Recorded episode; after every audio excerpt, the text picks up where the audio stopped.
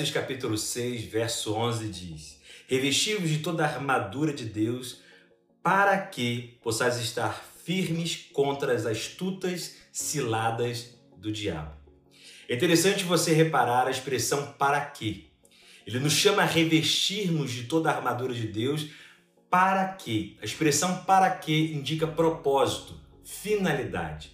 O revestimento da armadura é com um propósito, é com a finalidade de lidarmos com as astutas ciladas do diabo. Logo depois, no verso 12, ele diz que a nossa luta não é contra carne ou sangue, ou seja, contra pessoas, mas sim contra principados e potestades. E no verso 13, ele diz: Portanto, tomai toda a armadura de Deus para que vocês possam ficar firmes. Paulo, ao olhar as astutas ciladas do diabo, ele nos chama a revestirmos de toda a armadura de Deus. Sem o entendimento dos itens da armadura, você e eu não teremos como lidar com as astutas ciladas do diabo. É por isso que a partir desse vídeo nós vamos falar sobre os seis itens da armadura. Vamos falar sobre o capacete, a couraça, o cinturão da verdade, o escudo da fé, a espada do espírito e as sandálias com a preparação do evangelho da paz. Porque é através dessa armadura que vamos ficar firmes contra as ciladas do diabo. Agora, entender a armadura, irmãos, faz parte de uma analogia onde o apóstolo Paulo está olhando para um império. Na época, ele não está vendo soldados com colete à prova de balas ou soldados com a R-15 nas mãos, como nós vemos hoje. Na época, Paulo tinha um exército. Qual era o exército? Era o exército do Império Romano. O exército do Império Romano tinha uma armadura. E é exatamente ao olhar essa armadura do Império Romano que Paulo faz uma analogia para questões que são espirituais. Nesse vídeo, eu quero ver com você o capacete da salvação. É interessante que olhar a analogia do Império Romano na época, do soldado do Império Romano, é muito interessante também para o capacete da salvação. Por quê? Porque o soldado romano, gente, ele se vestia. Ele colocava a couraça da justiça, o cinturão da verdade, ajustava na espécie de um saiote que estava abaixo, colocava as sandálias do evangelho, né? Porque a analogia para nós é do evangelho, mas ele colocava as sandálias para o combate, colocava o escudo, a espada, mas o capacete era o único item que o soldado romano não colocava em si mesmo. Na verdade, ele tinha um escudeiro que ao seu lado colocava nele o capacete. Então, o escudeiro, ele trazia o capacete à cabeça do soldado. Não era o soldado que colocava em si mesmo, era o escudeiro que colocava tantas vezes sobre a cabeça do soldado. Para indicar o quê? E por que o apóstolo Paulo usa o capacete como analogia da salvação? Porque a salvação não é algo que nós tomamos para nós mesmos. Nós recebemos, não de um escudeiro, mas do Senhor dos Senhores, o Rei dos Reis. Os capacetes da época eram formados de bronze, podiam ser formados de outro metal, mas o nosso capacete, o capacete da salvação, tem a graça como material que o formou. No próprio livro de Efésios, no capítulo 2, Paulo diz no verso 8: Pela graça sois salvos isso não vem de vós, é um dom de Deus, é algo que Deus nos dá, não vem do nosso esforço, do nosso mérito. Interessante pensar, irmãos, que capacete, logicamente, é algo colocado na cabeça, é exatamente para proteger a mente. Para proteger a mente, Deus nos manda estarmos com o capacete da salvação, com a mentalidade da salvação, a mentalidade da graça. A graça, ela tira os olhos do homem dele mesmo. A graça faz eu e você colocarmos os olhos em Deus. Uma clássica definição da graça fala que graça é favor que nós não merecemos.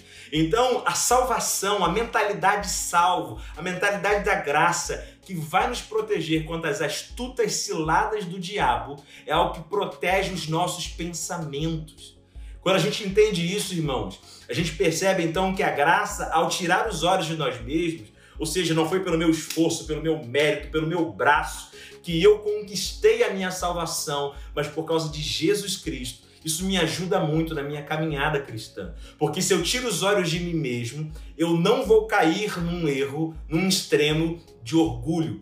Eu não vou achar que é o meu mérito, as minhas obras que me salvaram. Agora, isso não se resume simplesmente ao canal de entrada ou à porta de entrada da salvação, mas a vida como salvo, a vida como cristão depende dessa consciência da graça de Deus. Eu percebo que algumas pessoas, depois de 10 anos de cristianismo, 10 anos que se converteram, 15, 20 anos que se converteram, começam a praticar boas obras, como orar, jejuar, ir à igreja e tantas coisas que o Evangelho nos chama a viver, e eles começam a colocar a sua confiança no seu próprio mérito. Começam a dizer: Não, eu recebi essa bênção porque eu orei muito, eu recebi essa bênção porque eu fiz isso ou porque eu fiz aquilo.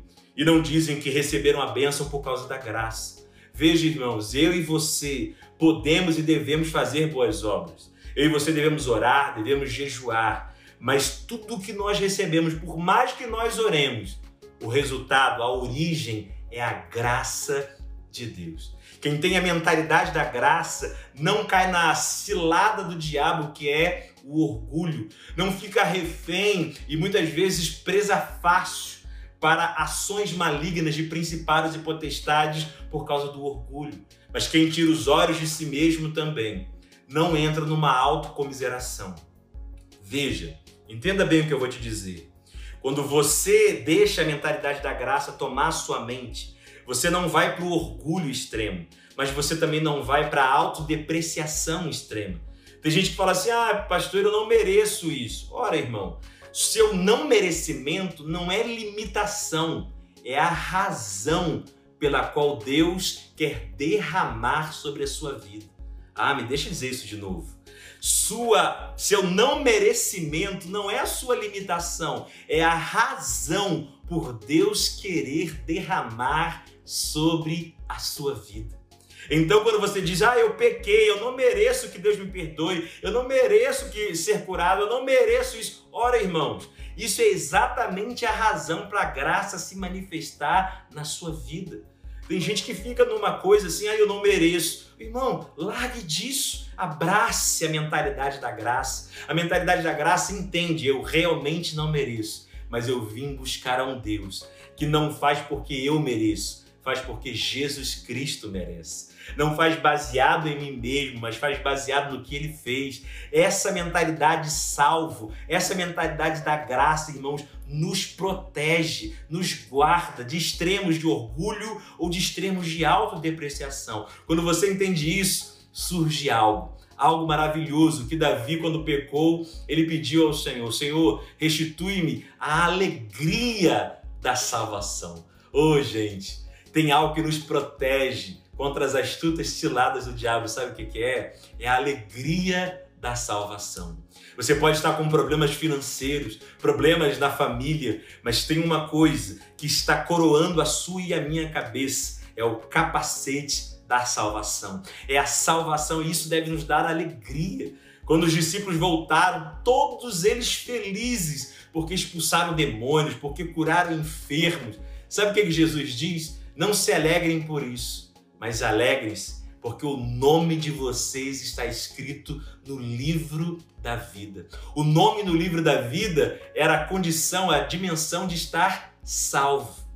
O que Jesus está dizendo? Embora isso seja maravilhoso, que demônios sejam expulsos, enfermos sejam curados, coisas boas, maravilhosas ou coisas difíceis dessa vida não devem tirar a minha e a sua alegria, a alegria de sermos salvos. Paulo estava na prisão em Filipos e disse: Eu vos digo, alegrai-vos. Outra vez eu vos digo, alegrai-vos. Alegrai-vos no Senhor.